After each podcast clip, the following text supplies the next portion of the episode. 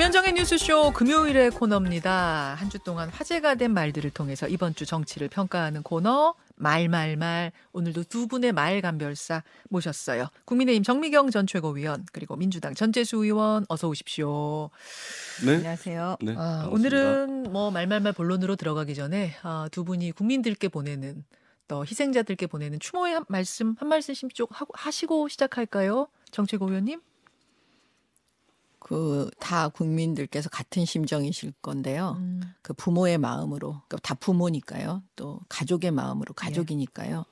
그런 마음으로 그 애도하고 그 애통해 하고 있어요.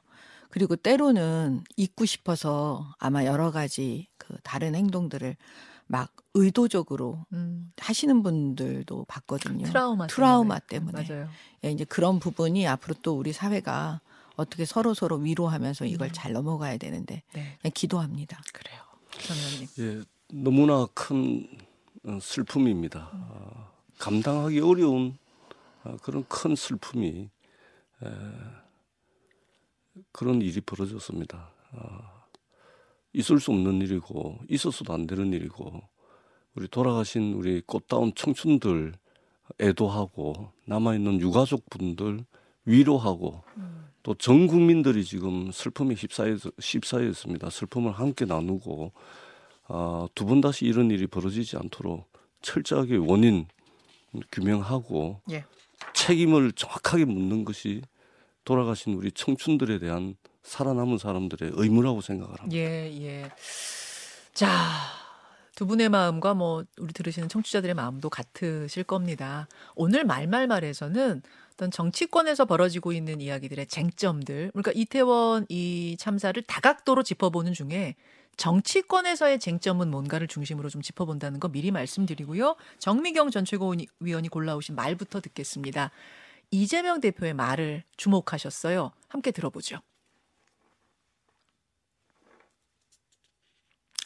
아, 예. 지금 이 부분은 제가 좀 대독을 해야 되겠군요. 어, 이재명 민주당 대표의 말입니다. 정치는 국민의 삶, 특히 생명과 안전에 대해서 무한 책임을 지는 것입니다. 책임을 덜어내기 위해서 사건을 축소, 은폐, 조작하는 것은 결코 용서받을 수 없습니다. 최고위원회에서 한 발언.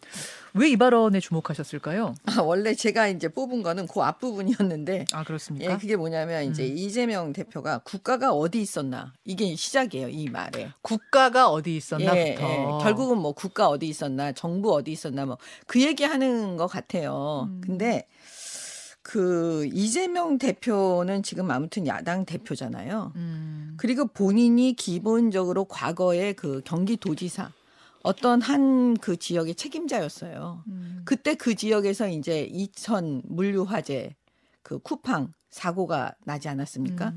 그때 사실 먹방을 찍으신 분이에요. 아.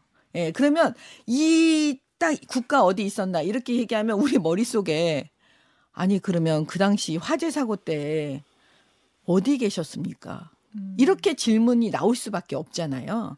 이미 다 많이 알려진 사실이고. 음. 그래서 이 과거의 행적에 대해서 조심해야 되는 게 바로 그런 부분들인데 그 지금에 와가지고 본인 거는 그렇게 하셔놓고 판단을 먹방 찍으러 갈 정도의 판단을 하셔놓고 지금 여기에서는 또 다른 사람한테 그 지적할 때는 국가는 어디 있었냐. 음. 어? 뭐 사건을 은폐, 축소 뭐 이런 거 하지 마라. 이렇게 얘기하시면 너무나 이게 내로남불의 그냥 기본이고 음. 왜 다른 사람한테는 이렇게 하나.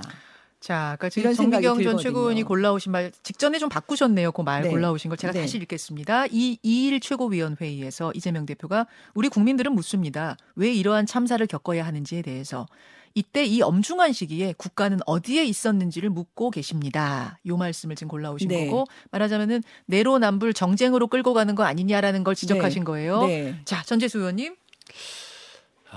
참 아니 그러고 싶습니까? 지금 이 상황에 아니요. 그러고 싶어요. 아니요. 예. 저는 참 할 말이 없습니다. 분명히 하자며요. 아니 할 말이 없습니다. 할 말이 없고 아 돌아가신 분들이 묻고 있습니다. 우리가 압사당할 때 국가와 정부가 어디 있었는지 그리고 남겨진 유가족들이 묻고 있습니다. 112 신고에 압사라는 표현 일상적 표현이 아님에도 불구하고 그 신고한 사람들이 압사날 것 같아 아수라장이다 난리가 났다 112 신고에 79건 신고로 접수할 때 국가와 정부 뭐 했습니까? 국민들이 묻고 있는 겁니다. 이 이야기는 이재명 대표의 말이 아니고 희생자와 남겨진 유가족들과 국민들이 우리 청춘들이 길을 걷다가 포개져 가지고 압사당할 때 국가와 정부가 어디 있었는지 왜 출동을 못했는지 왜 이런 분산을 하지 않았는지 왜 일방 통행을 하지 않았는지 왜 교통 통제를 해서 차도를 사람이 걸어다니는 인도로 확보하지 않았는지 그걸 묻고 있는 겁니다. 지금 이 상황에서 내로남불 이야기 하실 전, 때입니다. 전재수 저는 의원님. 정치에 도의가 있어야 된다고 생각을 합니다. 더 드릴 말씀이 없습니다. 아, 이 그럼 제가 할게요. 전재수 의원님, 제가 묻겠습니다. 세월호 이후에 문재인 정권과 민주당 뭐라고 말했습니까? 다시는. 아니 민주당 저한테 묻지 국회의원이시잖아요. 저도 묻겠어요. 왜 묻지 말라 그러세요? 국회의원인데 물어야죠.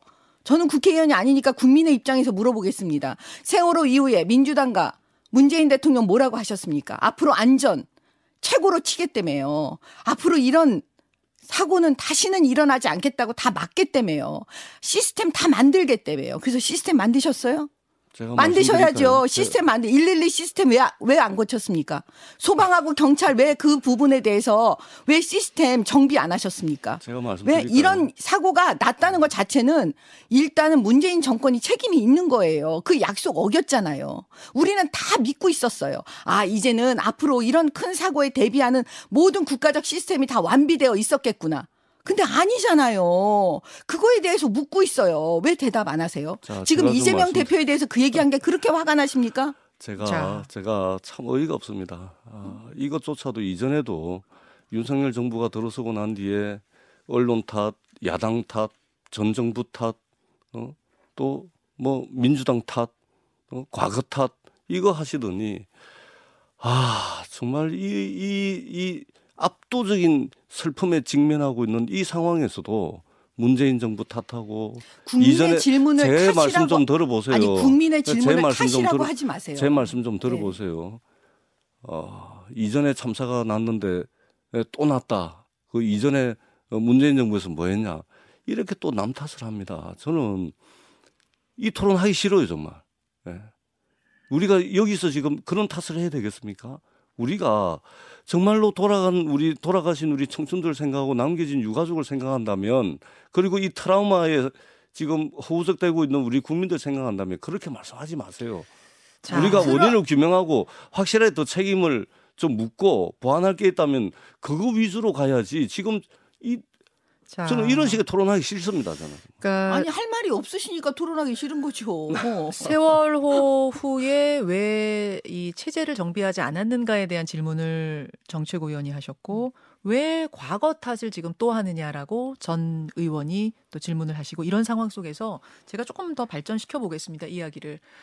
아, 지금 이, 이, 이 상황 속에서 이제 진상 규명, 원인 규명하고 또 다시 대책을 제대로 세우고 가는 게 중요한 우리의 책무일 텐데 경찰은 특수본을 만들어서 지금 수사를 시작을 했어요.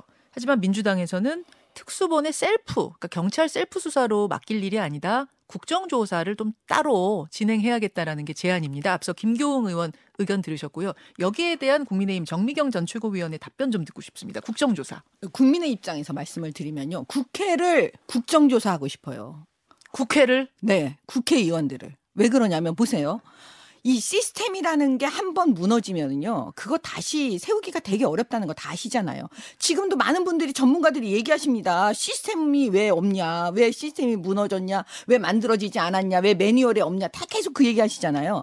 아니 세상에 지금 경찰은요 크게 두 가지 업무를 합니다. 치안 유지, 질서 유지, 그다음 국민을 보호하는 거. 예. 그 다음에 또 하나는 수사 업무예요. 범죄에 음. 대한 수사 업무예요. 근데 지금 검수 완박 법안으로 어떤 일이 벌어졌냐면 이 한쪽이 너무 과부하가 돼 버리는 거예요. 그러면 업무 두 가지 중에 한쪽이 과부하가 되면 한쪽은 영향을 받을까요? 안 받을까요? 당연히 받게 되어 있습니다. 그러면 위에서 지도부는 뭔 생각, 경찰의 최고 지도부들은 무슨 생각을 하겠어요? 지금 현장의 목소리는 뭐냐면 수사가 진행이 안 된대. 너무 많아가지고 과부하가 되니까. 경찰이 네. 예, 어. 여러 가지 목소리들이 나오고 있어요. 아마 거기에 집중했을 거예요. 앞으로 이걸 어떻게 해야 되느냐.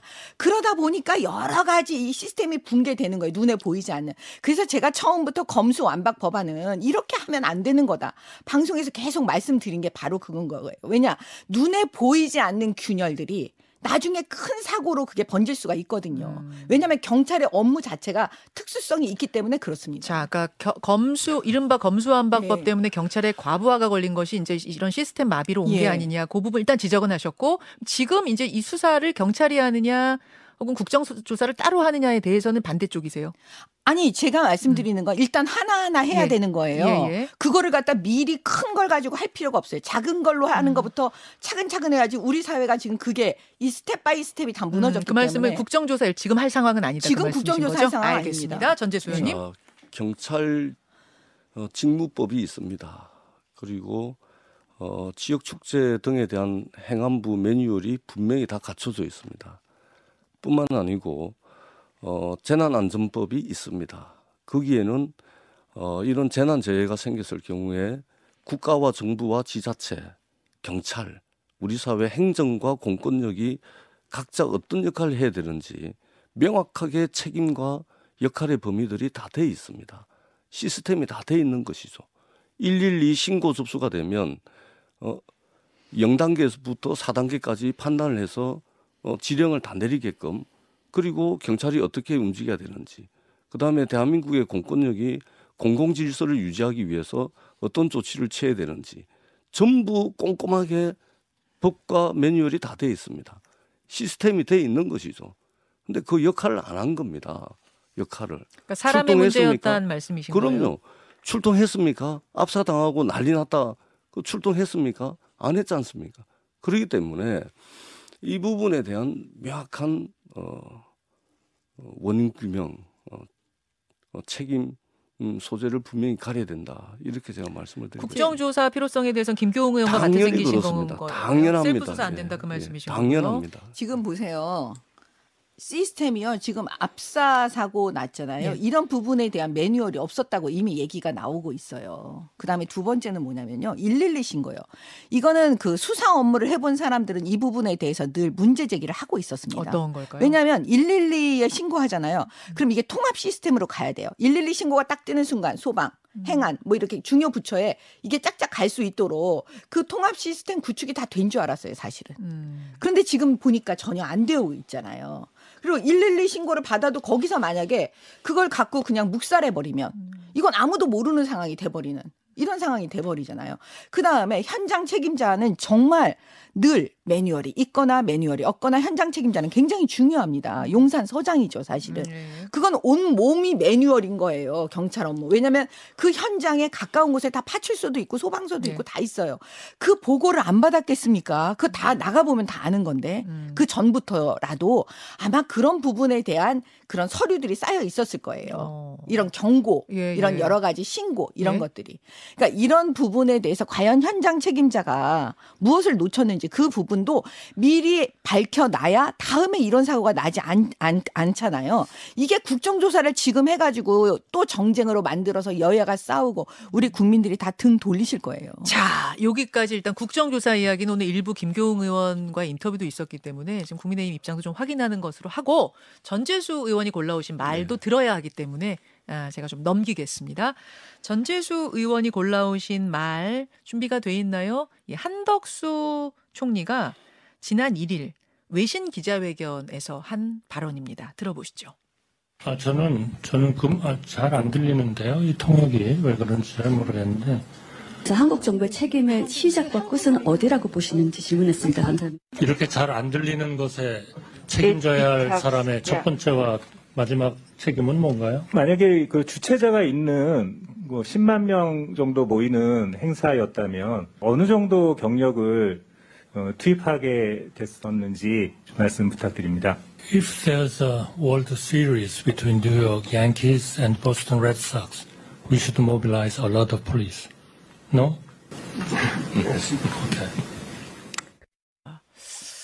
그 지금 영어로 한덕수 총리가 답변을 한 부분은 이런 거였어요. 뉴욕 양키즈와 보스턴 레드삭스의 월드 시리즈가 있다면 굉장히 많은 경찰 일- 인력을 투입해야겠죠? 맞죠? 왜 이 부분 골라오셨습니까? 정말 우리가 감당이 어- 감당하기 어려운 정도의 서- 슬픈 일에 맞닥뜨리고 있는데 어, 일국의 총리라는 분이 지금 하신 말씀, 그다음에 표정, 자세, 이야기 내용 다 보십시오. 이게 바로 이 슬픔을 대하는 감당하기 어려운 슬픔을 대하는 윤석열 정부의 에, 자세와 태도다. 어, 이거 이상 명징하게 보여주는 어, 그런 게 없을 겁니다. 보십시오. 자신 자신의 어떤 영어 구사력, 영어 표현력에 대한 우쭐함 저 묻어 있습니다. 저 표정 보세요.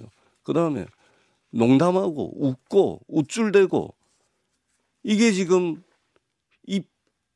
이 비통한 이 마음을 가지고 지금 있는 우리 국민들에게 일국의 총리라는 사람이 일국의 총리라는 자가 저런 자세와 태도를 보이는 것이 온당한가요? 저는 누구보다도 국무총리가 먼저 어, 사퇴를 해야 되고 대통령이 파면시켜야 된다 이렇게 생각을 합니다.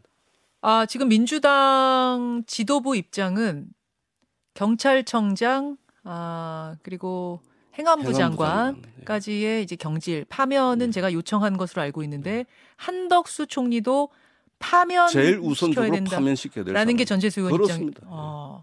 자, 정미경 전 최고위원님. 글쎄요, 이 경위가 사실 어떻게 지금 이제 인터뷰가 됐는지 전체를 못 보니까 어떻게 말씀을 못 드리는데 일단 총리 스스로가 경위와 무관하게 그 국민의 마음 불편하게 해드린 거 사과한다. 지금 이렇게 얘기하셨잖아요. 예, 이거에 대해 사과했습니다. 예, 예. 후에. 예.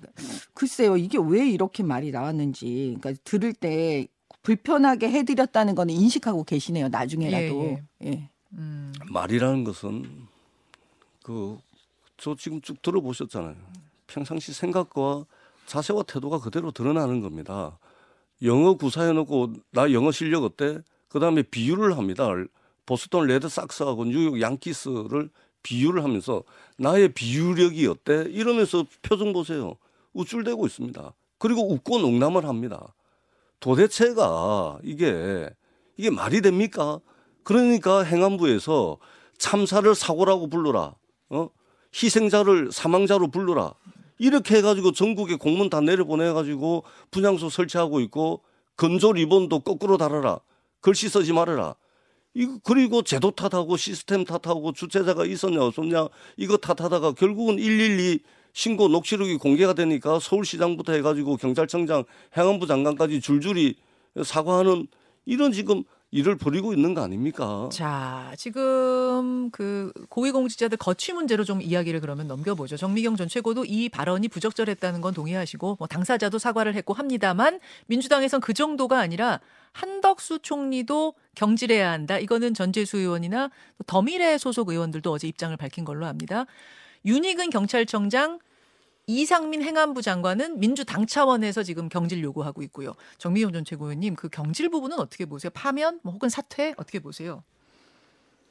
그 사실 이제 무한 책임이라는 게 있잖아요. 국가와 정부가 이제 예. 그 예를 들어서 뭐 대통령 그다음에 장관 뭐 여러 가지 그 현장 책임자. 근데 일단은 이 사건에 대해서 수사하고 그다음에 이제 책임 소재 무엇이 문제였는지 이게 조금 있으면 다 드러나지 않겠습니까? 음. 일단 경찰이 스스로 지금 수사를 하고 있으니까요.